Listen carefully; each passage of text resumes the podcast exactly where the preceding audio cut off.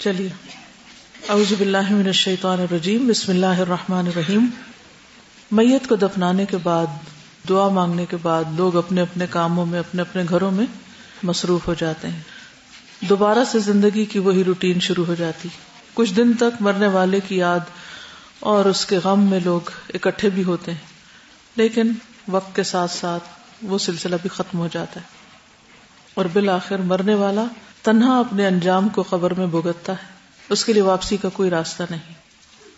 اس کے پاس وہی ہے جو وہ لے جا چکا۔ اور دنیا کے باقی سارے کام کاج کاروبار ویسے کے ویسے چل رہے ہیں۔ لوگ ترقی کی طرف دوڑے بھاگے چلے جا رہے ہیں۔ اور مردہ اپنی قبر میں ساری دوڑ سے رک کر قیامت تک کے لیے ایک جگہ پر قید ہو گیا ہے۔ اس سے پہلے کہ وہ وقت ہم پر آئے، بہت ضروری ہے کہ اس کے بارے میں ہم جانیں اور پھر تیاری کریں۔ یہ وہ گھر ہے جو ہم نے اپنا خود بنانا ہے۔ کوئی گھر ماں باپ فراہم کرتے ہیں، کوئی گھر ہمارے لیے، ہمارے شوہر، کوئی ہمارے بچے۔ لیکن یہ گھر ہر ایک کو اپنے لیے خود ہی بنانا ہے۔ تو روز سوچئے کہ میرا گھر کیسا ہوگا۔ مجھے کیسا گھر چاہیے؟ اور جس کوالٹی کا، جس درجے کا، جس طرح کا چاہیے، اسی طرح کی محنت، کوشش۔ اور اللہ سے طلب۔ ہم سب جانتے ہیں کہ قبر میں میت سے فرشتوں کے سوالات ہوتے ہیں۔ قبر کا عذاب اور آرام برحق اور سچ ہے۔ انسان جو روح اور جسم سے مل کر وجود میں آیا ہے۔ دراصل اس کی زندگی کا آخری اور لافانی دور تو وہی ہے جو یوم حساب کے فیصلوں کے بعد شروع ہوگا۔ البتہ اس دور کے علاوہ اس کی زندگی جن مختلف ابتدائی ادوار سے گزرتی ہے، وہ نہ صرف یہ کہ سب فانی ہے بلکہ آگے کو رواں دواں ہونے کی صفت کی وجہ سے ان کے واپس پلٹنے کی گنجائش نہیں۔ خالق عظیم نے جسم بنایا، روح ڈالی۔ وہی روح جو عالم امر میں خالق نے پہلے سے تخلیق کر رکھی تھی۔ قرآن پاک میں اللہ تعالیٰ کا ارشاد ہے۔ وَإِذْ أَخَذَ رَبُّكَ مِن بَنِي آدَمَ مِن ظُهُورِهِمْ ذُرِّيَّتَهُمْ وَأَشْهَدَهُمْ واشهدهم على انفسهم الست بربكم؟ قالوا بلى. شهدنا ان تقولوا يوم القيامه انا كنا عن هذا غافلين. اور جب تیرے رب نے آدم کے بیٹوں سے، ان کی پشتوں میں سے، ان کی اولاد کو نکالا اور انہیں خود ان کی جانوں پر گواہ بنایا۔ کیا میں واقعی تمہارا رب نہیں ہوں؟ انہوں نے کہا، کیوں نہیں؟ ہم گواہی دیتے ہیں۔ اس لیے کہ قیامت کے دن تم یہ نہ کہو کہ بے شک ہم اس سے غافل تھے۔ بہرحال اللہ تعالیٰ نے ہمیں بنایا اور ہماری زندگی پیدائش سے پہلے بھی مختلف اتوار سے گزری۔ پھر پیدائش کے بعد بھی بچپن، جوانی، بڑھاپا اور پھر اس کے بعد اگلے اتوار یا اگلے ادوار جس میں قبر اور اس کا حساب کتاب اور پھر وہاں سے اٹھ کر حشر میں حساب کتاب اور آخری منزل اور ہمیشہ کی زندگی انسان کو نصیب ہوگی۔ جس طرح دنیا کی زندگی میں ایک مخصوص وقت گزرتا ہے، اسی طرح قبر میں بھی ایک مخصوص وقت تک کے لیے ہم ہوتے ہیں۔ دیکھیے کہ ایک وہ وقت تھا جب آدم کی پش سے آپ کو پیدا کیا گیا۔ اور آپ انتظار میں رہے، یہاں تک کہ آپ دنیا میں آ گئے۔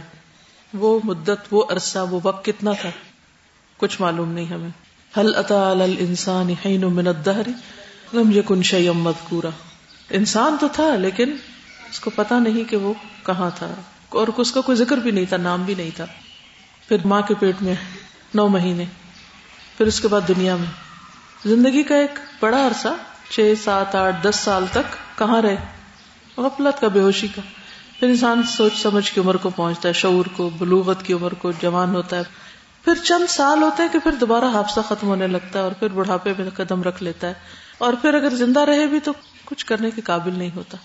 تو موسٹ پروڈکٹیو زندگی کب ہو سکتی؟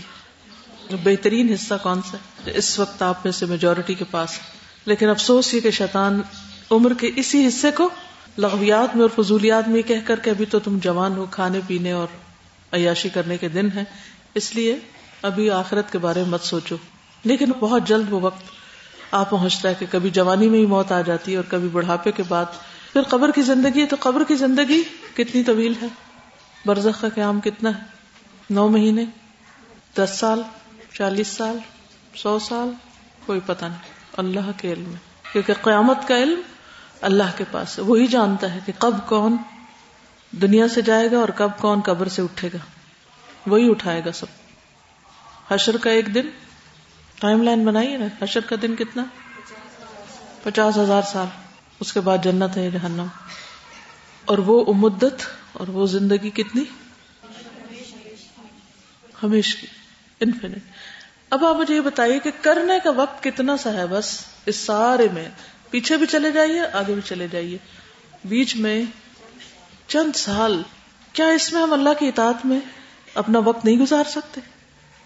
کیا ہم اپنے جان، مال، جسم، روح، دل، دماغ، ہر چیز سے اللہ کو راضی کرنے کے لیے کوشش نہیں کر سکتے چند سالوں کی تو بات ہے۔ ہم نے کیوں یہ سوچ لیا کہ یہ چند سال صرف کھانے، پینے اور بد پریزیاں کرنے اور ایش و عشرت کرنے کے اور حرام کام کرنے کے اور پھر بڑھاپے میں توبہ کر لیں گے؟ کون جانتا ہے بڑھاپا آتا کہ نہیں آتا؟ اپنی زندگی کے اس وقت ایک ایک لمحے کو جب تک اللہ نے ہم کو ہوش دی، سننے، سوچنے، سمجھنے کی صلاحیت دی ہے اس کو بہترین سے بہترین کاموں میں لگا دیں اور کبھی سستی نہ کریں اور کبھی کسی اچھے کام کو بوجھ نہ سمجھیں کہ ہائے ہمیں یہ کیوں کرنا پڑ رہا ہے؟ اب یہ بھی کرو، اب یہ بھی کرو، اب ہم تھک گئے نہیں، ہم شکر کریں کہ اللہ نے ہمیں چن کے اپنے اس دین کی تعلیم دی اور ہمارے ساتھ بلائی کا ارادہ کیا۔ اور پھر آگے بڑھ کے لوگوں کی مدد کریں کہ وہ بھی اپنی زندگیوں کو موسٹ پروڈکٹیو بنائے اور بہترین طریقے سے اس دنیا سے جائیں تاکہ کوئی ریگریٹس نہ ہو۔ کہ لا ایشا اللہ ایشا لاخرہ ایش تو آخرت کا ایشا زندگی تو وہ زندگی۔ اور یہاں کام کرنا ہے ہمیں۔ اور پھر لقد خلق انسان ابھی کبت اللہ نے انسان کو مشقت میں پیدا کیا۔ تو راحتوں کے پیچھے مت دوڑے۔ مشقتوں کو انجوائے کرے۔ کام کرنے کو انجوائے کرے۔ تو تین طرح کے وقت ہو گئے۔ ایک ہے جو بالکل غفلت کا وقت ہے۔ ایک وہ وقت ہے جو شعور کا وقت ہے۔ اور ایک وہ وقت ہے جو پھر غفلت کا۔ اور اس کے بعد پھر جزا کا اول دور۔ جو پورے پورے شعور میں ہے انسان کے لیے۔ انسان کے لیے وہ وقت کیسا ہوگا؟ بے ہوشی کا نہیں ہے قبر کا وقت، بلکہ ہوش و حواس کا وقت ہے۔ اور پھر آخرت کا تو ایک ایک مرحلہ انسان کے سامنے ہوگا۔ تو عقل مندی اس میں کہ جس وقت کو ہم بے شعوری میں گزارنا چاہتے اس کو بھی باشعور بنانے۔ جاگتے رہیں، جاگ کر زندگی بسر کریں اور اپنے کل کے لیے کچھ کر لیں۔ یا الذین آمنوا اتقوا اللہ ولتنظر نفس ما قدمت لغد، واتقوا اللہ۔ اللہ سے ڈرو اور چاہیے کہ ہر شخص دیکھے کل کے لیے کیا کیا۔ قبر کا گھر کیسا تیار کیا اور آخرت کا کیسا۔ اور اللہ سے ڈرو۔ تو اللہ کا ڈر جو ہے وہی زندگی کو بہتر بنا سکتا ہے۔ قبر کی زندگی کیسی زندگی؟ ہر ایک کی قبر کا ایک بار بھیجا جانا۔ ہر ایک کی قبر اس کو بھیجتی، حق کرتی۔ نبی صلی اللہ علیہ وسلم نے فرمایا، قبر کو ایک مرتبہ بھیجا جاتا ہے، سکڑتی۔ اگر کوئی شخص اس عمل سے بچ سکتا تو وہ سات بن معاذ ہوتے۔ کبھی آپ کو بھیڑ سے، رش سے، دبنے سے، کراؤڈ سے وحشت تو نہیں ہوتی؟ سانس رک جائے گا۔ کلاسٹروفوبیا تو نہیں؟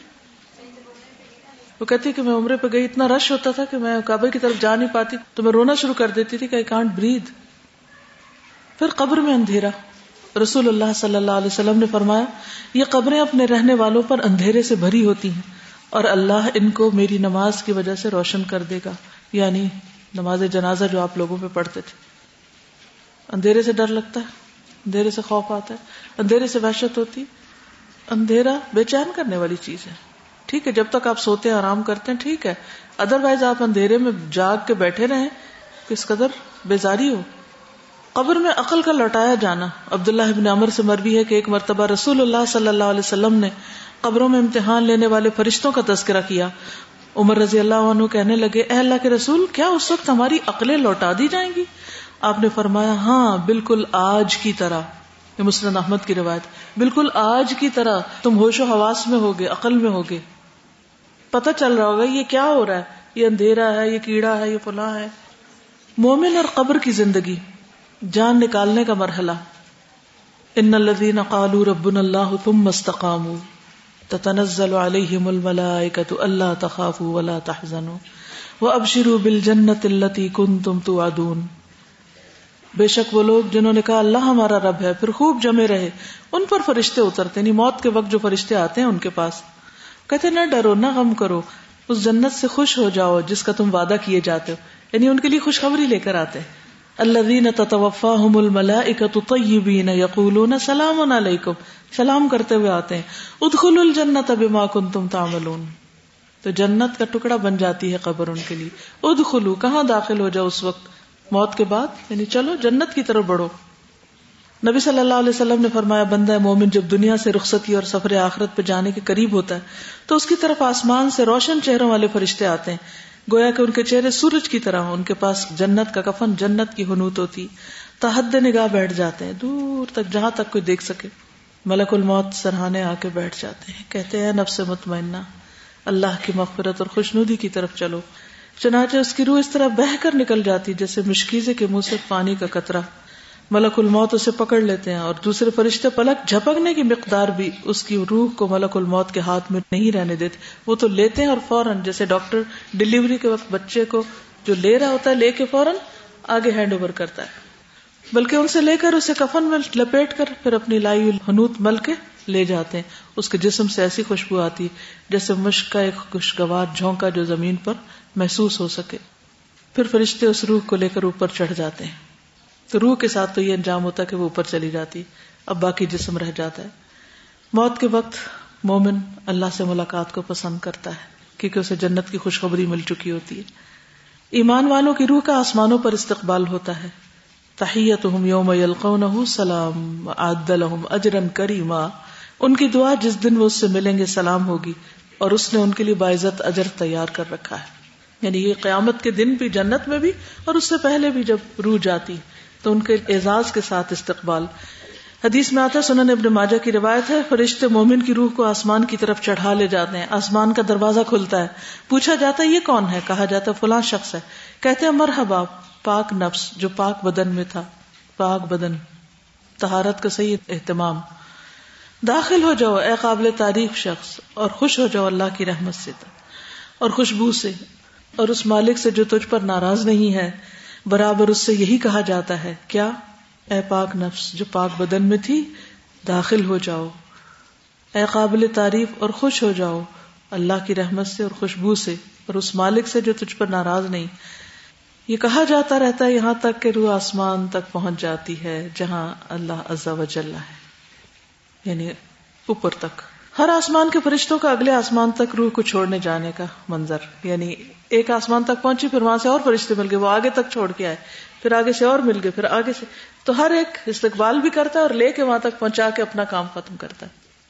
اس سے بڑا آنر کسی کو مل سکتا اس سے بڑا ویلکم کبھی کسی نے دیکھا؟ لیکن یہ کس کے لیے؟ پاک جسم، پاک روح۔ پاک روح کون سی ہوتی؟ جسم کی پاکی تو ہمیں سمجھ آ گئی۔ نہانا دھونا، صاف ستھرا ہونا۔ جسم کی پاکی کے علاوہ روح کی پاکی پھر کیا ہوئی؟ قد افلح من وقد خواب من دساہا۔ اپنے دل کو حسد، نفرتوں، شک، شبہات، شہوات، ان سب چیزوں سے صاف کرنا۔ ہر ایک کو معاف کر کے پرسکون رہنا۔ فرشتے اس روح کو لے کر اوپر چڑھ جاتے ہیں۔ فرشتوں کے جس گروہ پر بھی ان کا گزر ہوتا ہے، وہ گروہ پوچھتا ہے، یہ پاکیزہ روح کون ہے؟ وہ جواب میں اس کا بہترین نام بتاتے ہیں، جس سے دنیا میں لوگ پکارتے تھے۔ حتیٰ کہ اسے لے کر آسمان دنیا تک پہنچ جاتے ہیں، اس کے لیے دروازے کھلواتے ہیں۔ تو دروازہ کھول دیا جاتا ہے۔ تو ہر آسمان کے مقرر فرشتے اس کے ساتھ ساتھ چلتے ہیں۔ اس آسمان کی طرف جو اس کے بعد آتا ہے، اس طرح اسے ساتویں آسمان تک پہنچا دیا جاتا ہے۔ بلندیاں ہی بلندیاں۔ ایسی روح کے لیے کیا وحشت ہوگی؟ کچھ بھی نہیں۔ پھر روحوں سے ملاقات۔ فرشتے نیک روح کو اہل ایمان کی ارواح کے پاس لاتے ہیں اور وہ اس روح سے خوش ہوتے ہیں۔ اس سے زیادہ کہ جو تم کو کسی بچھڑے ہوئے شخص کی آمد سے ہوتی ہے۔ اور اس سے دریافت کرتے ہیں، فلاں کا کیا ہوا؟ فلاں نے کیا کیا؟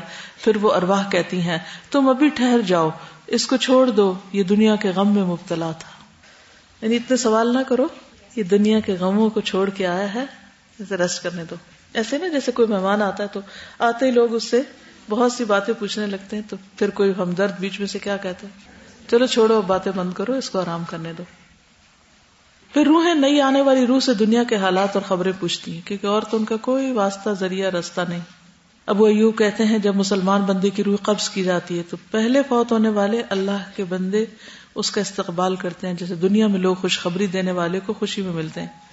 جب وہ بندے اسے سوال کرنا چاہتے ہیں تو ایک دوسرے کو کہتے ہیں، اپنے بھائی کو آرام کرنے دو، وہ دنیا کی بے چینی اور پریشانی میں مبتلا تھا۔ اس سے پتا چلتا ہے کہ مومن دنیا میں کبھی خوش نہیں رہ سکتا۔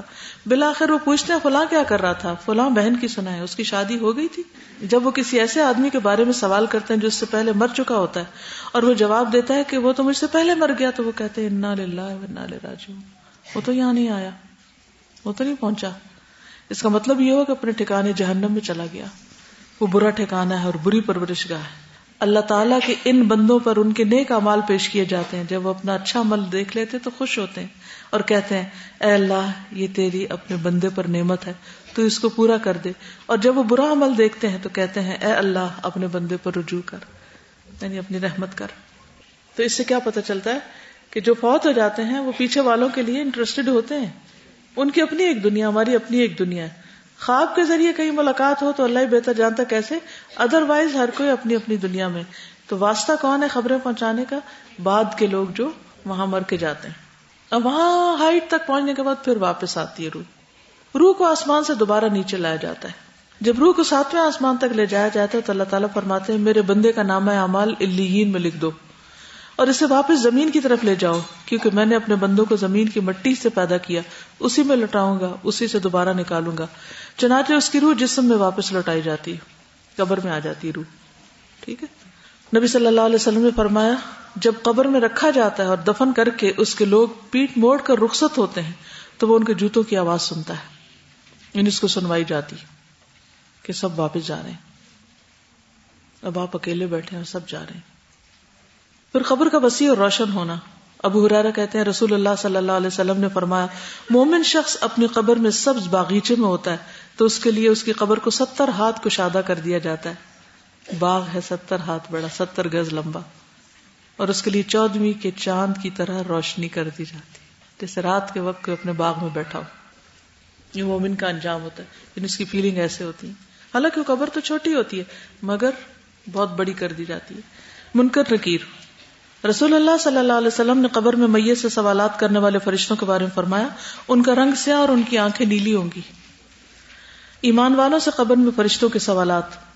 يثبت الله الذين آمنوا بالقول الثابت في الحياة الدنيا وفي الآخرة ويضل الله الظالمين ويضل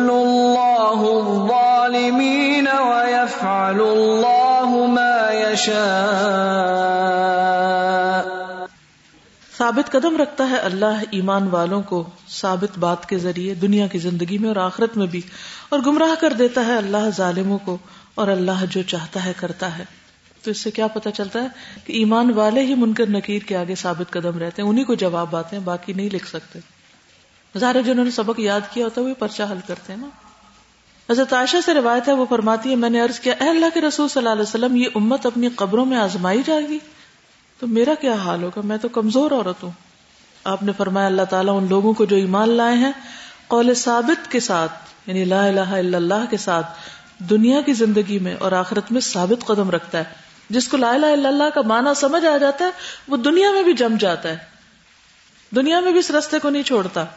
وہ کفر کی طرف جانا کسی اور چیز کی طرف جانا اتنا ہی ناگوار سمجھتا ہے جیسے آگ میں جانا۔ تو جو لوگ دنیا میں ان الذین قالوا ربنا اللہ تم مستقام ہو تو پھر آخرت میں بھی ان کا انجام کیا ہوگا؟ وہاں بھی ان کی حفاظت ہوگی۔ پھر قبر میں نیک امال مومن کی حفاظت کرتے ہیں۔ بتائیں کہ کون سے امال کہاں ہوتے ہیں؟ نماز کدھر ہوتی ہے قبر میں؟ سر کی طرف۔ سر کی طرف سے پروٹیکٹ کرتی۔ روزہ؟ دائیں طرف رائٹ سائڈ پہ۔ زکات بائیں طرف سے۔ دیگر نیک امال صدقہ، نوافل، نیکی، لوگوں سے اچھائی، اس کے دونوں پاؤں کی طرف۔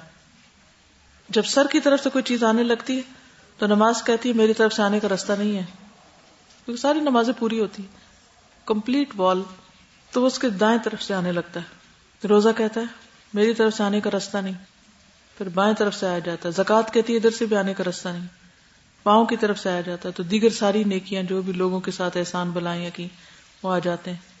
ایک اور روایت میں آدمی کے پاس اس کی قبر میں آیا جاتا ہے۔ بس جب اس کے سرحانے کی جانب آیا جاتا ہے تو اس کی قرآن کی تلاوت دھکیل دیتی۔ دونوں ہاتھوں کی طرف سے آ جاتا ہے تو صدقہ دھکیل دیتا ہے۔ پاؤں کی طرف سے آ جاتا ہے تو مسجدوں کی طرف جانا دھکیل دیتا ہے۔ یعنی جن آزاد سے آپ جو کام لیتے ہیں، وہ وہاں پروٹیکٹڈ ہوتے ہیں۔ اب آپ دیکھیے کہ آپ اپنے ہاتھوں سے کیا کرتے ہیں۔ سوچتے کیا ہیں؟ بولتے کیا ہیں؟ نمازوں کی کتنی حفاظت کرتے ہیں؟ پھر یہ کہ میت کو اٹھا کے بٹھایا جاتا ہے، منکر نکیر اٹھا کے بٹھاتے ہیں۔ پھر اس سے سوال کرتے ہیں۔ کون سے سوال؟ الصول الثلاثہ۔ تین سوال۔ من ربو کا ماں دینو کا من نبیو کا مومن کی مدد کی جاتی ہے۔ وہ گھبراتا نہیں۔ بلکہ پرسکون رہتا ہے۔ نبی صلی اللہ علیہ وسلم نے فرمایا، اگر مرنے والا نیک آدمی ہو، تو فرشتے اسے اس کی قبر میں اس طرح بٹھاتے ہیں کہ اس پر کوئی خوف اور گھبراہٹ نہیں ہوتی۔ پرسکون۔ پھر اسے پوچھا جاتا ہے کہ تم نے کس دین میں وقت گزارا؟ وہ کہتا ہے، اسلام میں۔ پوچھا جاتا ہے، وہ کون آدمی تھا جو تمہارے پاس آیا تھا؟ کہتا ہے، اللہ کے رسول محمد صلی اللہ علیہ وسلم، جو اللہ تعالیٰ کی طرف سے ہمارے پاس واضح نشانیاں لے کر آئے تھے اور ہم نے ان کی تصدیق کی تھی۔ اب صحیح جواب دیتا ہے تو یہ پاس ہو جاتا ہے۔ درست جوابات پر کامیابی نصیب ہو جاتی ہے۔ قیل ادخل الجنت، قال یا لیت قومی یعلمون بما غفر لی ربی وجعلنی من المکرمین۔ سورت یاسین میں آتا ہے۔ کاش میری قوم کو پتا چل جائے کہ میرے رب نے مجھے کس بات پہ بخش دیا اور مجھے عزت والوں میں شامل کر دیا۔ یہ کون سی عزت تھی؟ کہاں کی عزت تھی اور کہاں کی بخشش؟ بما غفر علی ربی۔ اس کا مطلب حساب کے بعد بخشش ہوئی اور ساری زندگی کے گناہوں کا کفارہ ہو گیا۔ اس کے اس آخری نیک عمل کی وجہ سے۔ مومن کے اچھے جواب پر پھر کیا ہوتا ہے؟ ایک آواز لگانے والا آواز لگاتا ہے، میرے بندے نے سچ کہا، بس اس کے لیے جنت کا فرش بچھا دو، جنت کے کپڑے پہنا دو، جنت میں سے دروازہ کھول دو، پھر جنت کی ہوا اور خوشبو اس کے پاس آتی۔ اور اس کی قبر حد نگاہ کو شادہ کر دی جاتی۔ ہے آپ سوچیے کہ آپ سو رہے ہوں اور فریش ایئر آ رہی ہو کمرے میں اور خوشبو بھی ہو اس میں، اور کوئی ڈسٹربنس بھی نہ ہو، کیونکہ چاروں طرف سے آپ کے وال یعنی اس طرح کی ہے کہ کوئی اندر نہیں آ پا رہا۔ سکون ہی سکون۔ پھر نیک امال انسان کی قبر کی تنہائی کو دور کرتے ہیں، وحشت کو دور کرتے ہیں۔ نبی صلی اللہ علیہ وسلم نے فرمایا، قبر میں مومن کے پاس ایک خوبصورت لباس اور انتہائی عمدہ خوشبو والا ایک آدمی آتا ہے۔ کون آتا؟ ہے خوبصورت لباس والا، انتہائی عمدہ خوشبو والا۔ اس سے کہتا ہے، تمہیں خوشخبری ہو، مبارک ہو۔ یہ وہی دن ہے جس کا تم سے وعدہ کیا جاتا تھا۔ وہ اس سے پوچھتا تم کون ہو؟ تمہارا چہرہ ہی خیر کا پتہ بتا رہا ہے۔ وہ جواب دیتا ہے، میں تمہارا نیک عمل ہوں۔ اس پر وہ کہتا ہے، میرے رب قیامت ابھی کام کر دے، تاکہ میں اپنے اہل خانہ اور مال میں واپس لوٹ جاؤں۔ ابھی قیامت آ جائے۔ کیونکہ وہ پاس ہو گیا نا ایک طرح سے۔ سلسلہ صحیح کی حدیث ہے، تھری فور ایٹ فور۔ ان ہر القبور۔ رسول اللہ صلی اللہ علیہ وسلم نے فرمایا، صدقہ صدقہ کرنے والوں کی قبروں سے حرارت بجھاتا ہے، گرمی دور کرتا ہے۔ تو جتنا صدقہ کریں گے اتنی قبریں ٹھنڈی ہوں گی۔ جنت کا دروازہ کھولا جاتا ہے۔ شہید کی روح سبز پرندوں میں ڈالی جاتی ہے۔ جو صبح شام جنت کے درختوں سے کھانا بھی کھاتی۔ باقی لوگوں کو بھی صبح شام جنت کا ٹھکانا دکھایا جاتا ہے۔ اچھے لوگوں کو بھی اور برے لوگوں کو بھی۔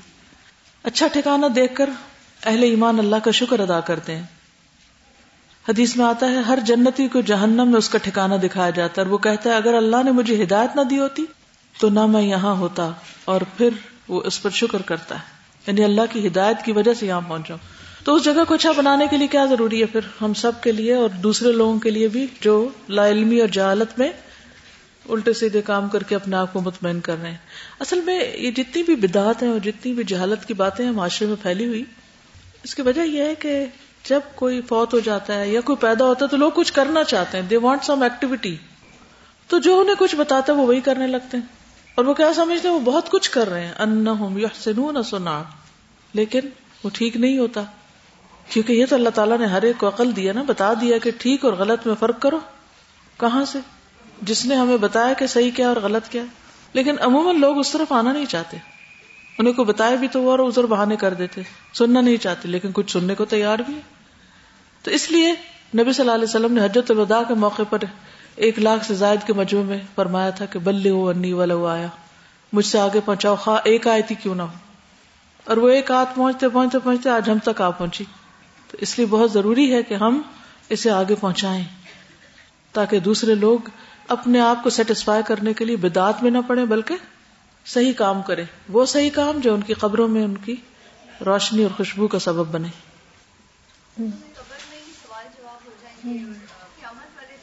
جی یہ پوچھ رہی ہیں کہ اگر قبر میں حساب کتاب ہو گیا اور سب کچھ ہو گیا تو قیامت والے دن کے حساب کتاب کا کیا مقصد ہے؟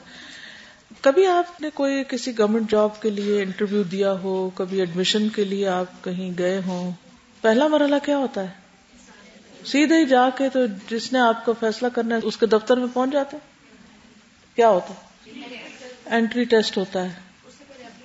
اس کے پاس اپلیکیشن ہوتی ہے، پھر اپلیکیشن جہاں آپ سبمٹ کراتے ہیں، اس میں کوئی سوال ہوتے ہیں؟ کبھی آپ نے ویزا اپلیکیشن بھری ہے؟ وہاں کچھ سوال لکھے ہوتے ہیں؟ وہاں بھی سوال لکھے ہوتے ہیں۔ پھر جب آپ کو ویزا دینا ہوتا ہے، پھر آپ انٹرویو دینے جاتے ہیں۔ کچھ سوال ہوتے ہیں وہاں؟ جی۔ جی ایسے سوال ہوتے ہیں جو منکر نکیر بھی شاید نہ کریں آپ سے۔ جی۔ پھر اس کے بعد کیا ہوتا ہے؟ جب آپ امیگریشن پہ پہنچتے ہیں، جس ملک کے لیے آپ جاتے ہیں، وہاں سوال ہوتے ہیں؟ تو آپ ان کو یہ کیوں نہیں کہتے وہ جو آپ نے پیپر میں لکھے تھے وہ کافی نہیں تھے؟ یا وہ جو آپ نے اپنی امبیسی میں ہم سے پوچھے وہ نہیں کافی تھے؟ اب ہر وقت سوال پوچھ رہے ہیں۔ ہر مرحلے کا اپنا ایک تقاضا ہے۔ اور اللہ تعالیٰ نے یہ سلسلہ ایسا رکھا ہے کیونکہ آپ دیکھیے، فوتگی کے بعد قیامت تک کی یہ ایک زندگی ہے، برزخ کی زندگی۔ اس میں بھی خوشی اور غم ہے۔ اس کی خوشی اور غم کے لیے سوال ہو رہے ہیں یہاں کہ اس کو کیسے گزرنا ہے؟ جب قیامت آ جائے گی تو یہ زندگی دوبارہ ختم ہو جائے گی. There is another end to this life قبر کی لائف اور پھر ایک اگلا مرحلہ شروع ہوگا. پھر وہاں الگ سوال ہوں گے. رائٹ جو جنت اور جہنم کا بھی حال دکھا دیا جائے گا نا تو پھر اس میں مجھے تھوڑا سا کنفیوژن ہے. دیکھیے شارٹ لسٹ کرتے ہیں نا. یہ لفظ نا شارٹ لسٹنگ لیکن وہ فائنل ڈیسیزن نہیں ہوتا. شارٹ لسٹنگ ہوتی جاتی ہوتی جاتی ہوتی جاتی ہوتی جاتی پھر آگے جا کر تو جو شارٹ لسٹنگ کے بیچ کا ٹائم ہوتا ہے اس میں بھی ایک ہوپ ہوتی ہے نا۔ اور پھر وہ ان کو ٹاپ پہ نہیں بھی رکھتے تو کہاں رکھتے ہیں؟ نہیں ویٹنگ لسٹ کے علاوہ بھی کہیں نہ کہیں لگا دیتے ہیں۔ سی ایس ایس کیا کسی نے؟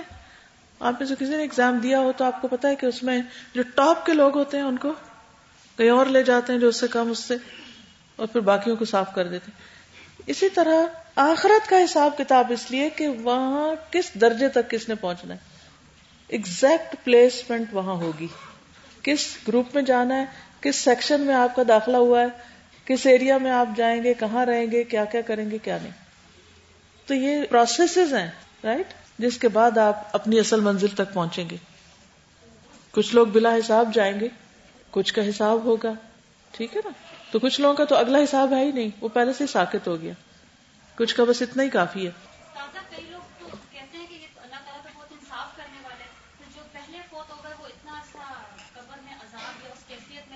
بہت اچھا سوال ہے کہ کچھ لوگ پہلے فوت ہو گئے وہ ابھی سے عذاب بھگت رہے ہیں۔ کچھ ہمارے بعد فوت ہوں گے، ان کا جب شروع ہوگا۔ دیکھیے کہ جب ہم اس دنیا سے نکل جاتے ہیں نا، فوت ہو جاتے ہیں، تو جس دنیا میں جاتے ہیں نا، وہاں ہم اس ٹائم کی لمٹ سے باہر آ جاتے ہیں۔ ٹھیک ہے نا؟ یہ ٹائم کہاں کے لیے؟ اس دنیا کے لیے نا۔ آپ کو پتا مریخ پہ ٹائم اور طرح ہے۔ مریخ کا دن اور طرح ہے۔ سارے پلانٹس پہ ایک دن کی جو مقدار ہے، وہ فرق ہے۔ کوئی دن ہزار سال کے ہیں، کوئی پچاس ہزار سال کا ہے۔ اب یہ اللہ کو پتا ہے، کون کب فوت ہوا؟ اس کو اتنے وقت میں اس برے عمل کی اتنی سخت سزا دینی ہے۔ اس کو چار ڈگری دینی ہے، اس کو دس ڈگری دینی ہے۔ وہاں پہ اسٹوڈینٹس آتے ہیں تو جو بہت شوق سے آتے ہیں بڑے اس بات پہ خوش ہوتے ہیں، ہمارا ایڈمیشن ہو گیا۔ ایک مرحلہ امتحان کا پاس ہو گیا۔ پھر جب وہ کلاس میں انٹر ہوتے تو پتا چلتا ہے، اب تو شروع ہوا ہے۔ پھر انہیں وہ مشکل لگنے لگتا ہے۔ جب دس پاروں سے گزرتے تو انہیں لگتا ہے کہ اچھا اب تو دس ہو گئے اب شاید آگے آسان ہوگا۔ پتا چلتا ہے اگلے گیارہ پارا اس سے زیادہ مشکل ہے۔ پھر جب تیس پارے ہو جاتے ہیں انہیں لگتا ہے اب ختم ہوا۔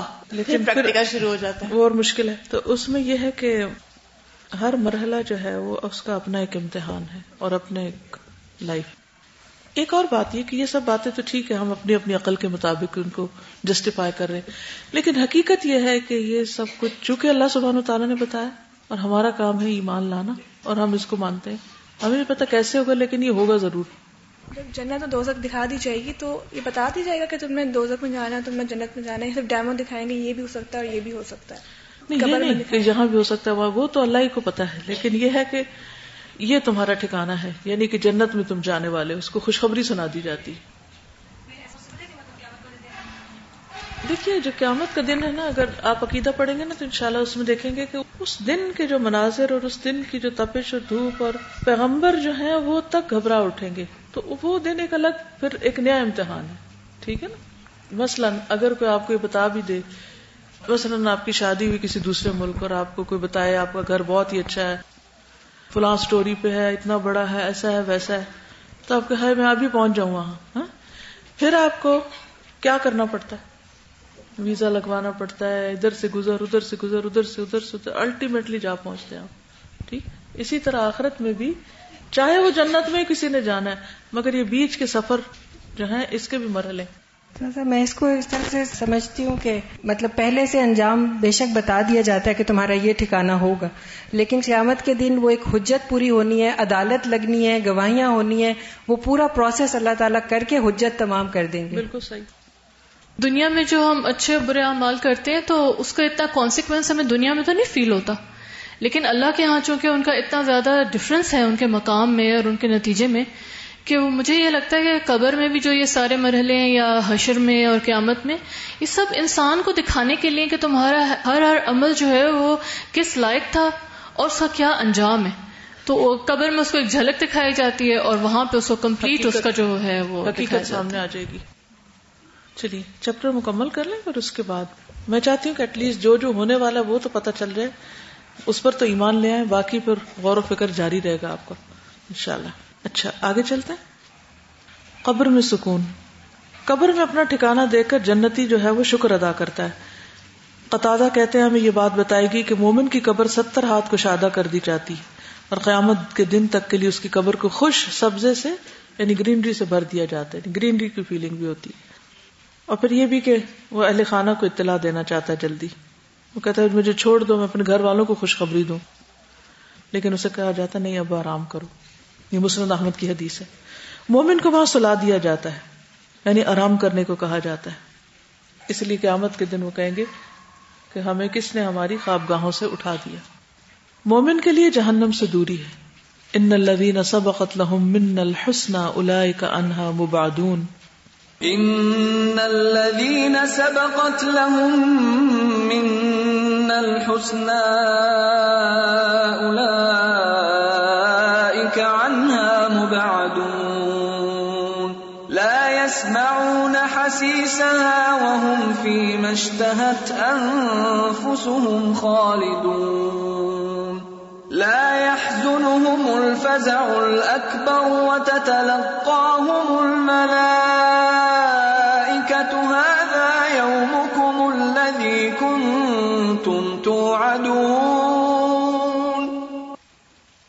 بے شک وہ لوگ جن کے لیے ہماری طرف سے پہلے بھلائی طے ہو چکی، وہ اس سے دور رکھے گئے ہوں گے۔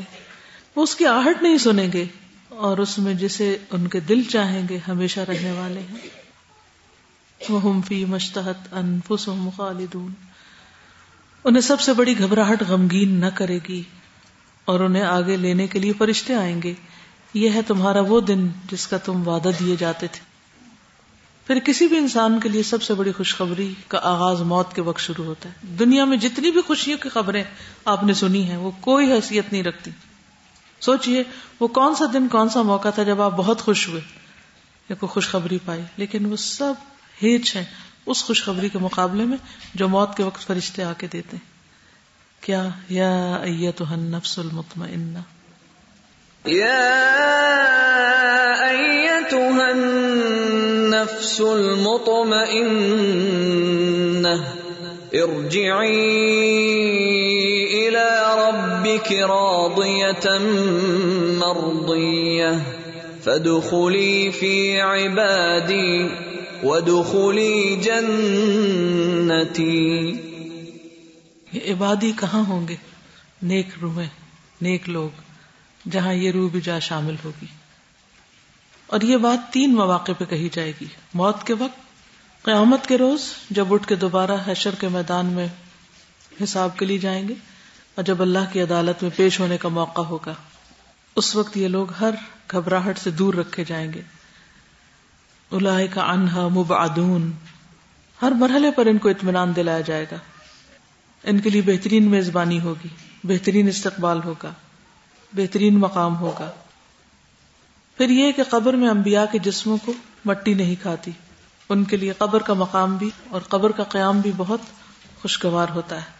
ہشام بن نروا اپنے والد سے روایت کرتے ہیں کہ ولید بن عبد الملک کے زمانے میں جب سیدہ عائشہ کے حجرہ مبارک کی دیوار گر گئی تو اسے بناتے وقت ایک پاؤں نظر آیا۔ لوگ گھبرا گئے اور سمجھے کہ یہ نبی کریم صلی اللہ علیہ وسلم کا پاؤں ہے۔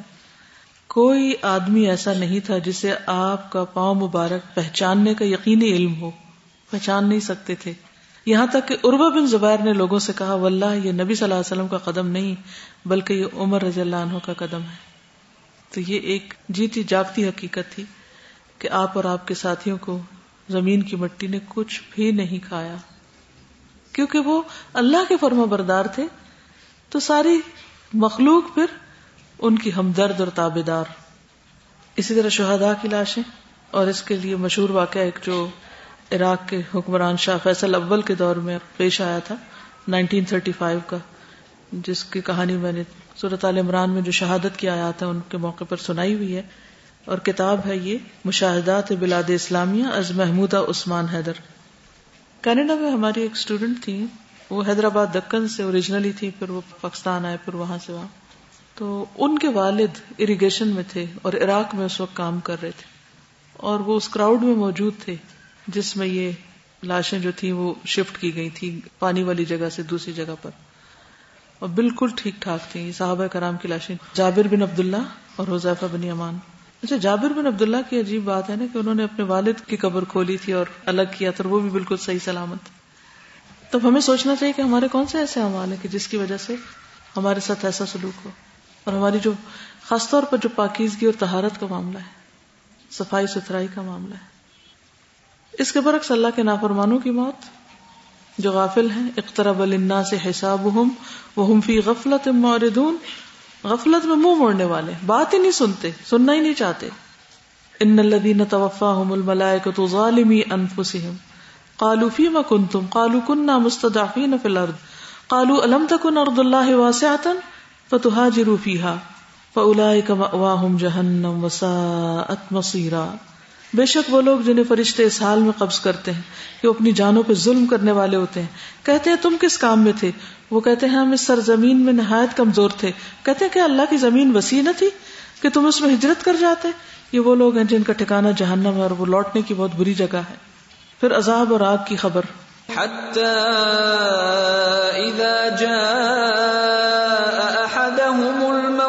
قال رب لعلي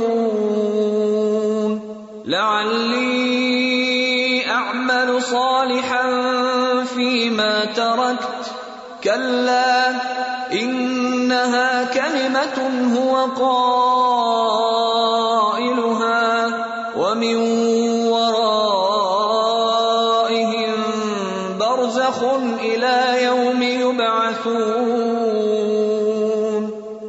یہاں تک کہ جب ان میں سے کسی کے پاس موت آتی ہے تو وہ کہتا ہے، میرے رب، مجھے واپس بھیجو تاکہ میں جو کچھ چھوڑ آیا اس میں کوئی نیک عمل کر لوں، ہرگز نہیں۔ یہ تو ایک بات ہے جسے وہ کہنے والا ہے۔ اور ان کے پیچھے اس دن تک جب وہ اٹھائے جائیں گے، ایک پردہ ہے۔ اس کا پتہ یہ چلتا ہے کہ جو لوگ اللہ کی نافرمانی میں زندگی بسر کرتے ہیں، وہ مرتے وقت سخت پریشان ہوتے ہیں، نادم ہوتے ہیں اور وہ واپس دنیا میں جا کر اچھے عمل کرنا چاہتے ہیں۔ لیکن اس وقت موقع ہاتھ سے نکل چکا ہوتا ہے۔ پھر اللہ کے نافرمانوں کی ذلت اور مار مار کے ان کی جان نکالی جاتی ہے، جس کی تفصیلات آپ پہلے پڑھ چکے ہیں کہ جب ظالم لوگ موت کی سختیوں میں ہوتے ہیں فرشتے اپنے ہاتھ پھیلائے ہوئے ہوتے ہیں۔ وہ کہتے ہیں، نکالو اپنی جانیں۔ انہیں ڈانٹ رہے ہوتے ہیں۔ آج تمہیں ذلت کا عذاب دیا جائے گا۔ اس کے بدلے جو تم اللہ پر ناحق باتیں کہتے اور اس کی آیات سے تم تکبر کرتے تھے۔ یہ سورت الانعام 93 کی آیت ہے۔ سورت الانفال 50 اور 51 میں بھی یہ مضمون پایا جاتا ہے کہ کاش تم دیکھتے جب فرشتے ان لوگوں کی جان قبض کرتے ہیں جنہوں نے کفر کیا، ان کے چہروں اور پیٹھوں پہ مارتے ہیں۔ مار مار کے جان نکالتے ہیں۔ کہتے ہیں جلنے کے عذاب کا مزہ چکھو، یہ اس کے بدلے میں ہے جو تم نے آگے بھیجا۔ اور اس لیے کہ یقیناً اللہ بندوں پر کچھ بھی ظلم کرنے والا نہیں۔ پھر فقی فیدا توفت ہوں ملائے کا تو یب دربو نہ وجوہ ہوں وا دوبارہ ہوں سورت محمد۔ کیا حال ہوگا جب فرشتے ان کی روح قبض کریں گے، ان کے چہروں اور پیٹھوں پہ مارتے ہوں گے؟ پھر قیامت کے دن وہ انہیں رسوا کرے گا۔ یعنی اس وقت بھی، موت کے وقت بھی اور پھر آخرت میں بھی۔ پھر اسی طرح جیسے مومن کی موت کا منظر ہے، کافر کی موت کا منظر بھی ہے، اسی طرح فرشتے آتے ہیں اور اس کے پاس بیٹھتے ہیں اور ان کے پاس ٹارٹ ہوتے ہیں، ملک الموت سرحانے بیٹھتے ہیں، اسے کہتے ہیں، اے نفس خبیصہ اللہ کی ناراضگی اور غصے کی طرف چل۔ یہ سن کر روح اس کے جسم میں دوڑنے لگتی ہے اور ملک الموت اسے اس طرح کھینچتے ہیں جیسے گیلی اون سے سیخ کھینچی جاتی ہے اور اسے پکڑ لیتے ہیں۔ فرشتے ایک پلک جھپک نہیں مقدار میں، اسے نہیں چھوڑتے اور اسے ٹاٹ میں لپیٹ لیتے گندا بدودار کپڑا ہوتا ہے، ٹاٹ ہوتا ہے بوری ہوتی ہے، جس میں وہ لپیٹ کے اوپر لے جائی جاتی اور پھر کافر جو ہے یا اللہ کا نافرمان جو ہے اللہ کی ملاقات نہیں چاہتا، کیونکہ وہ جرم کر کے دنیا سے گزرا ہوتا ہے۔ اسی طرح مسلسل عذاب کی خبر ان کو دی جاتی ہے۔ مسند احمد میں ہے کہ اگر وہ گناگار آدمی ہو تو فرشتے کہتے ہیں، اے خبیص روح، جو خبیص جسم سے نکل رہی ہے، نکل، قابل مذمت ہو کر نکل، کھولتے ہوئے پانی اور کانٹے دار کھانے کی خوشخبری قبول کر۔ اس کے علاوہ دیگر انواع و اقسام کے عذاب کی خوشخبری بھی قبول کر، اس کے سامنے یہ جملے بار بار دہرائے جاتے ہیں تاکہ روح نکل جاتی۔ یعنی اسے بار بار بتایا جاتا ہے، سنایا جاتا ہے، اب تمہارے ساتھ یہ ہونے والا، اب تمہارے ساتھ یہ ہونے والا۔ ادھر سے پٹائی ہو رہی ہے، ادھر سے بری خبریں سنائی جا رہی اور ادھر سے وہ بھاگنے کی کوشش کر رہا لیکن اب وہ پوری طرح قید ہے۔ پھر انتہائی بدبو اٹھتی ہے، جیسے وہاں خوشبو ہے تو یہاں بدبو اٹھتی ہے۔ اور ایک روایت میں تھے کہ فرشتے اسے ٹاٹ میں لپیٹ لیتے ہیں۔ ایسی بدبو ہوتی ہے جو کسی بھی مردار کی سب سے زیادہ بری بو زمین پہ ہو سکتی ہے۔ پھر آسمان کے دروازے نہیں کھولے جاتے۔ کوئی مرحبا نہیں ہوتا اور اس کو پٹک دیا جاتا ہے واپس۔ پھر اسی طرح جب وہ آسمان سے گرایا جاتا ہے تو سجین میں اس کا امال نامہ لکھ دیا جاتا ہے اور اس کی روح واپس جسم میں لوٹائی جاتی ہے قبر کے اندر۔ وہ قبر میں نہ جانے کی تمنا کرتا ہے۔ حدیث میں آتا صحیح بخاری کی روایت ہے انکانت غیر صالحت اگر مرنے والا غیر صالح نہ نیک انسان ہے۔ تو کہتا ہے بربادی، مجھے کہاں لے کے جا رہے ہو؟ اس کی آواز انسان کے علاوہ ہر مخلوق سنتی ہے۔ اگر انسان سن پائے تو بے ہوش ہو جائے۔ پھر قبر میں سوال جواب کا حال شروع ہوتا ہے۔ خوف کی حالت میں اٹھتا ہے۔ اور کہتا ہے ہاں, ہاں، اللہ ادری، مجھے نہیں پتا، مجھے نہیں پتا۔ ہر سوال کا یہی جواب دیتا ہے۔ اور پھر جب وہ یہ کہتا ہے، تو اس کے بعد اسے ایک لوہے کے ہتھوڑے سے زور سے مارا جاتا ہے۔ اور اتنے بھیانک طریقے سے چیختا ہے کہ انسان اور جن کے علاوہ ارد گرد کی ساری مخلوق سنتی ہے۔ پھر آسمان سے ایک منادی آواز لگاتا ہے، اس نے جھوٹ بولا، اس کے لیے آگ کا بستر بچھا دو، اس سے آگ کا لباس پہنا دو۔ جہنم کا دروازہ کھول دیا جاتا ہے، جہاں سے گرم ہوا آتی ہے، قبر تنگ کر دی جاتی ہے کہ پسلیاں ایک دوسرے کے اندر پھنس جاتی ہیں۔ پھر اس کے پاس ایک بدسورت آدمی گندے کپڑے پہن کے آتا ہے جس سے بدبو آ رہی ہوتی ہے۔ اس سے کہتا ہے، تجھے خوشخبری مبارک، یہ وہی دن ہے جس کا تجھ سے وعدہ کیا گیا تھا۔ وہ پوچھتا، تو کون ہے؟ تیرے چہرے سے ہی شر کی خبر معلوم ہوتی ہے۔ وہ کہتا ہے، میں تیرا گندا عمل ہوں۔ وہ کہتا ہے، میرے رب قیامت نہ قائم کرنا۔ اندھا بہرا فرشتہ مقرر کر دیا جاتا ہے جو خوب مارتا ہے اس کو۔ اس کے پاس لوہے کا ایسا ہتھوڑا ہوتا ہے کہ اگر وہ پہاڑ پہ مارا جائے تو پہاڑ ریزا ریزا ہو جائے۔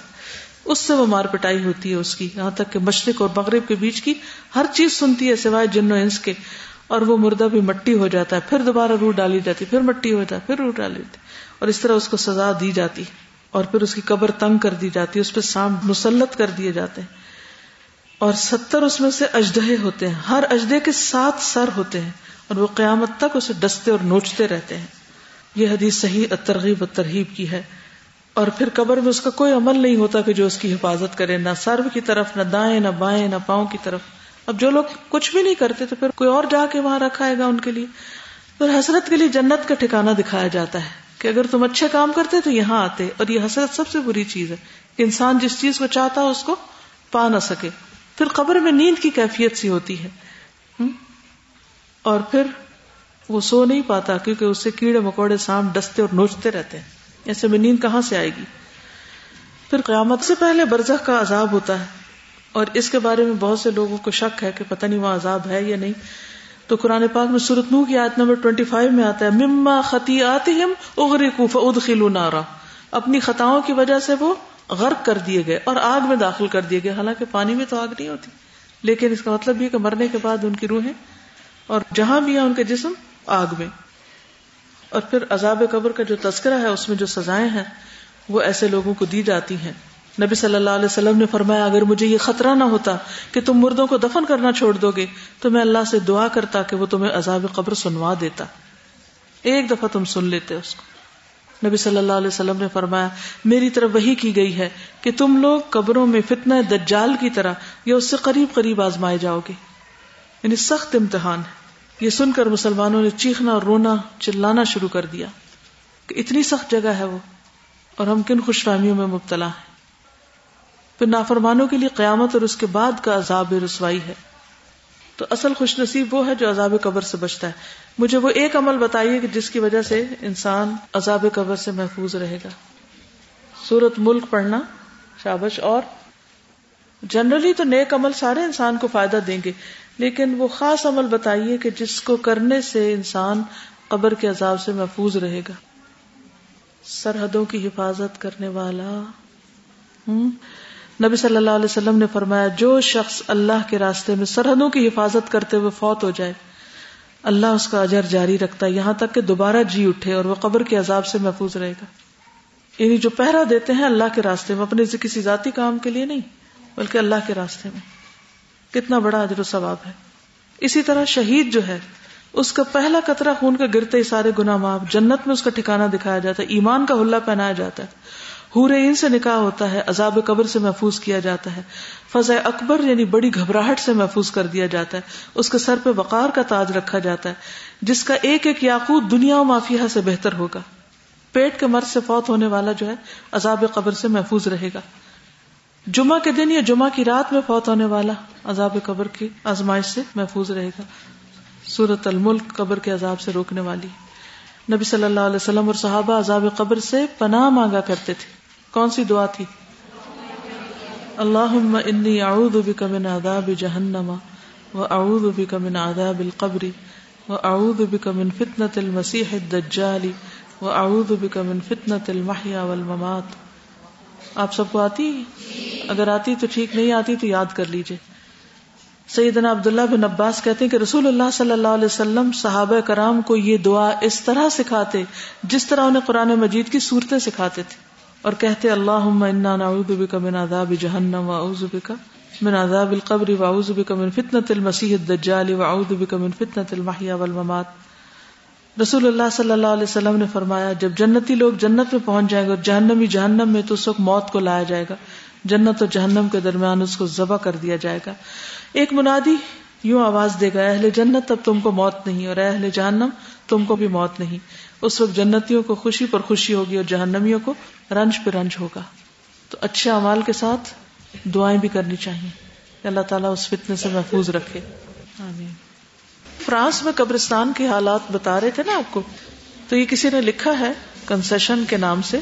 فرانس میں قبرستان کے اندر ضلعی انتظامیہ کی جانب سے دفن کیے گئے افراد کو جو زمین کرائے پہ دی جاتی ہے، اس کی تفصیل ہے کچھ۔ فرانس کے مختلف علاقوں میں ایسی زمین کے ریٹ فرق ہیں۔ مختلف دورانیے کے لحاظ سے اس زمین کی چار قسمیں ہیں۔ ٹیمپریری گرانٹ پانچ سے پندرہ سال کے درمیان، تھرٹیز کنسیشن تیس سال کے لیے اینیورسری کنسیشن پچاس سال کے لیے اٹرنل کنسیشن ان سب میں سے تیس سال والے کنسیشن کی سب سے زیادہ مانگ ہے، کیونکہ ان میں سے ایک نسل کور ہو جاتی ہے یعنی ایک نسل پوری پھر ختم ہو جاتی۔ ہے اسی طرح ایک دوسری تقسیم بھی ہے فیملی کنسیشن جہاں ایک خاندان کے افراد کو دفن کیا جائے گا۔ یعنی کنسیشن جو ہے، نام ہے اس عمل کا کہ جو زمین مردے کے لیے الاٹ کی جاتی ہے، اس پر ان کو دیا جاتا ہے کہ اگر فیملی رینٹ پہ لے گی۔ اور یہ ضلعی انتظامیہ کرتی ہے، تو اس لیے وہ رینٹ پر ہی دیں گے۔ اور تیس سال کے لیے ہوگی تو کتنا ہوگا؟ چالیس سال کے لیے تو کتنا؟ کلیکٹو کنسیشن خاندان کے علاوہ دوسرے لوگ اکٹھے دفن ہونا چاہیں۔ انڈیویجل کنسیشن ایک شخص کے لیے۔ دفن کے لیے زمین حاصل کرنے کے لیے کون اہل ہے؟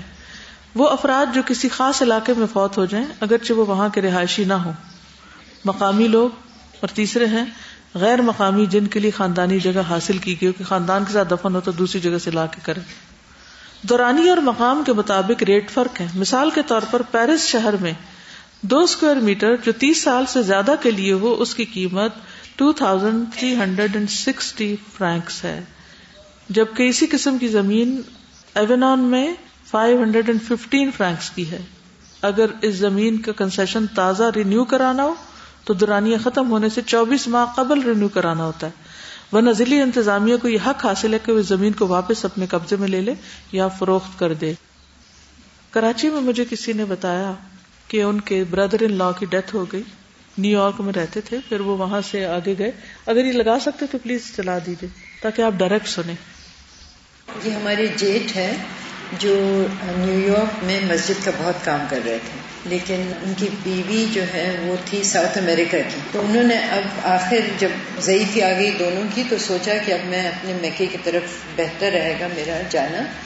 تو میاں کو انہوں نے پرسویٹ کیا کہ اب ہم برازیل جاتے ہیں۔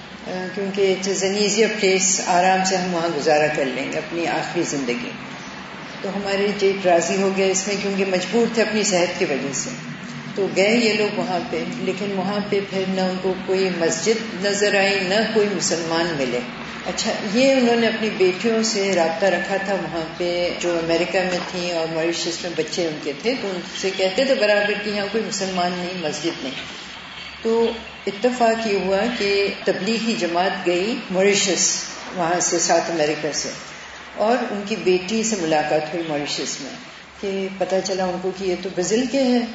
تو انہوں نے ان سے ان کا کارڈ لیا وزٹنگ کارڈ اور وہ اپنے پاس رکھ لیا اور ان سے کہا کہ میرے والد ہیں ساؤتھ امریکہ میں۔ تو اتفاق ہوا کہ ان کے والد اب بہت جلدی سے بیمار بھی ہوئے اور ان کے بالکل ان کا آخری وقت آ گیا تو یہ بیٹی گئی فلوریڈا سے اپنے والد سے ملنے۔ پتہ ہی نہیں کہ یہ کیسی جگہ ہے، کہاں جاؤں، کیا کروں، نہ کوئی کسی سے تعلق۔ تو اس نے پھر وہی لوگوں کو کانٹیکٹ کیا، وہی آدمی کو کہ میرے والد ایسے بیمار ہیں اور اگر آپ مجھے رہنے رہنے کی کوئی جگہ بتا دیں۔ تو انہوں نے کہا، نہیں، میں آ جاؤں گا آپ کو لینے۔ وہ آئے لینے کے لیے اور پھر پتہ چلا ان کے والد ہاسپٹل چلے گئے اور بہت سیریس ہیں۔ تو دونوں گئے ہاسپٹل ملنے کے لیے، تو ان کی وہ ماں بھی تھی سوتیلی اور پھر ملاقات ہوئی تو سب ٹیوبس وغیرہ لگے ہوئے تھے۔ انہوں نے اپنے باپ کو کلمہ پڑھایا اور باپ ختم ہو گیا نہلائے کون؟ نہلانے والا کوئی نہیں، بیٹی کو پتہ ہی نہیں کیا کرنا۔ اور ماں تو ویسے ہی تھی ساؤتھ امیریکن مسلمان ہو گئی تھی پھر بھی کچھ علم نہیں۔ تو اب پریشانی ہوئی۔ تو یہ ایک آدمی تھے جو انہوں نے نہلایا۔ اب کفن کا کوئی انتظام نہیں۔ تو ہاسپٹل سے دو چادریں لی اور اسی میں ان کو لپٹ کے اب دفنائے کہاں؟ مسلمانوں کا کوئی دفن کی جگہ نہیں، تو ان کو ٹیکسی میں یہ تینوں گئے۔ ان کی ان کے بھائی بھی تھے ان کی بیوی کے تو وہ پہلے ہی پہنچ گئے قبرستان جو چار گھنٹے کا راستہ تھا دور۔ یہ لوگ چار گھنٹے میت کو لے کے چلے اور وہاں پہنچے۔ وہاں پہنچے تو قبر تیار تھی بھائی نے تیار کروائی تھی وہ عیسائی بھائی نے۔ اب وہ ان کو جب پڑھنے والا کوئی نہیں نماز۔ جنازہ پڑھنے والا وہ آدمی نے پڑھی۔ اب ان کو یہ کہتی بیٹی کہ مجھے تو پتا بھی نہیں تھا کیا کرنا میں تو سنتی ہی رہی۔ اچھا وہ کہتی میں نے دیکھا کہ قبر کے پاس ایک صبح ڈبا رکھا ہوا ہے۔ اور وہ ڈبے میں کیا ہے مجھے نہیں پتا لیکن پوچھنے جتنی میں اموشنل اپسٹ تھی کہ میں نے پوچھا بھی نہیں۔ اب دفن جب باپ کو کیا ڈالا باپ کو قبر میں اور اوپر سے وہ ڈبا رکھا تو پھر پوچھا اس نے ہے کیا ڈبے میں؟ پتا چلا وہ سوتیلی ماں کی باپ کی ہڈیاں ہیں اس میں ان کو نکالا گیا قبر سے وہ ہڈیوں کو ان کو دفن کیا گیا اور اوپر سے ان کو ڈبا رکھا گیا۔ یعنی مسلمان اور کافر ایک قبر میں کٹھے ہو گئے۔ پتہ ہی نہیں۔ کہاں واضح طور پر اور وہ اتنا مسجد کے کام کر میں بھی دفن نہیں کیا جا سکتا وہاں۔ اور یہ وہ ہے جنہوں نے نیو یارک میں مسجد بنوائی خود۔ قبرستان وہاں جو ہوتے ہیں نا وہ ہمیشہ کے لیے نہیں کوئی دفن ہوتا اس میں۔ تیس سال بیس سال کے بعد اس میں سڈیاں نکال کے نئے بندے کو دفن کر کے اس کے ساتھ ہی رکھ دیتے شاید اسی لیے اللہ سبحانہ تعالیٰ نے ہمارے لیے کہا کہ مسلمانوں ہی کے قبرستان میں دفن ہو کے نیچے کی ہڈیاں، ہو سکتا ہے کسی کافر کو عذاب ہو رہا ہو اور اسی قبر میں مسلمان کو ڈال دیا جائے۔ اب آپ دیکھیے کہ کسی ایسی آبادی میں رہنا کہ جہاں کوئی بھی مسلمان نہ ہو، یا ہے تو ان کے پاس تعلیم ہی نہ ہو، کس قدر خطرناک بات ہے۔ اور یہ بھی اتفاق سے یہ تبلیغی جماعت کے شخص موریشس گئے جہاں ان کی بیٹی نے ان کا کارڈ لے لیا کہ اچھا آپ ساؤتھ امریکہ سے آئے ہیں۔ وہاں ہمارے ماں باپ ہوتے ہیں، کوئی مسجد نہیں، کچھ نہیں۔ کیونکہ ظاہر مسجد بنوانے والے تھے، تو بیٹی کو خیال آتا ہوگا۔ اور پھر یہ بھی اللہ کا کرم ہوا کہ وہ این ٹائم پر اس بندے نے فون اٹھا لیا اور وہ اس کو ایئرپورٹ سے لا کے اسپتال لے گیا۔ اور پھر آخری وقت میں انہوں نے کلمہ پڑھا۔ اسی نے کفن، اسی نے دفن، اسی نے سب کچھ کیا، لیکن مسلمانوں کا قبرستان نہیں تھا اور ہڈیاں ساتھ کس کی ڈال دی گئی بیچ میں؟ اس لیے یہ تعلیم دینا اور لوگوں کو سکھانا اور بتانا فرض کے درجے میں ہے۔ ہر ایک کے ساتھ موت لگی ہوئی ہے۔ السلام علیکم۔ استاذہ میں نے جمعے کو حبیبہ کو خواب میں دیکھا کہ وہ اپنے کمرے میں لیٹی ہوئی ہے اور ڈنڈے سے اپنے دروازے میں جیسے کوئی کھڑا ہے تو اس کو دھکیل رہی ہے اور کافی دیر وہ یہ کر رہی ہے تو میں دیکھتی ہوں کہ شاید کو باہر اس کے دروازے پہ کھڑا ہے۔ تو میں اس کے ابو کو بلا کے لاتی ہوں تو وہ دیکھتے ہیں دروازہ کھول کے تو واقعی کو کھڑا ہوتا تو میں نے صبح اٹھ کے ان کو بتایا کہ اس طرح سے کچھ ہے۔ تو اتوار کو ہم لوگ اس کی قبر پہ گئے۔ تو دیکھا کہ اس کی قبر کے اوپر جو یہ چمکیلے سے پنے سے ہوتے ہیں جو قبروں پنیا جی وہ پوری چادر جو تھی اس کی قبر کے اوپر کسی نے ڈالی ہوئی تھی۔ تو وہ ہم نے اتاری۔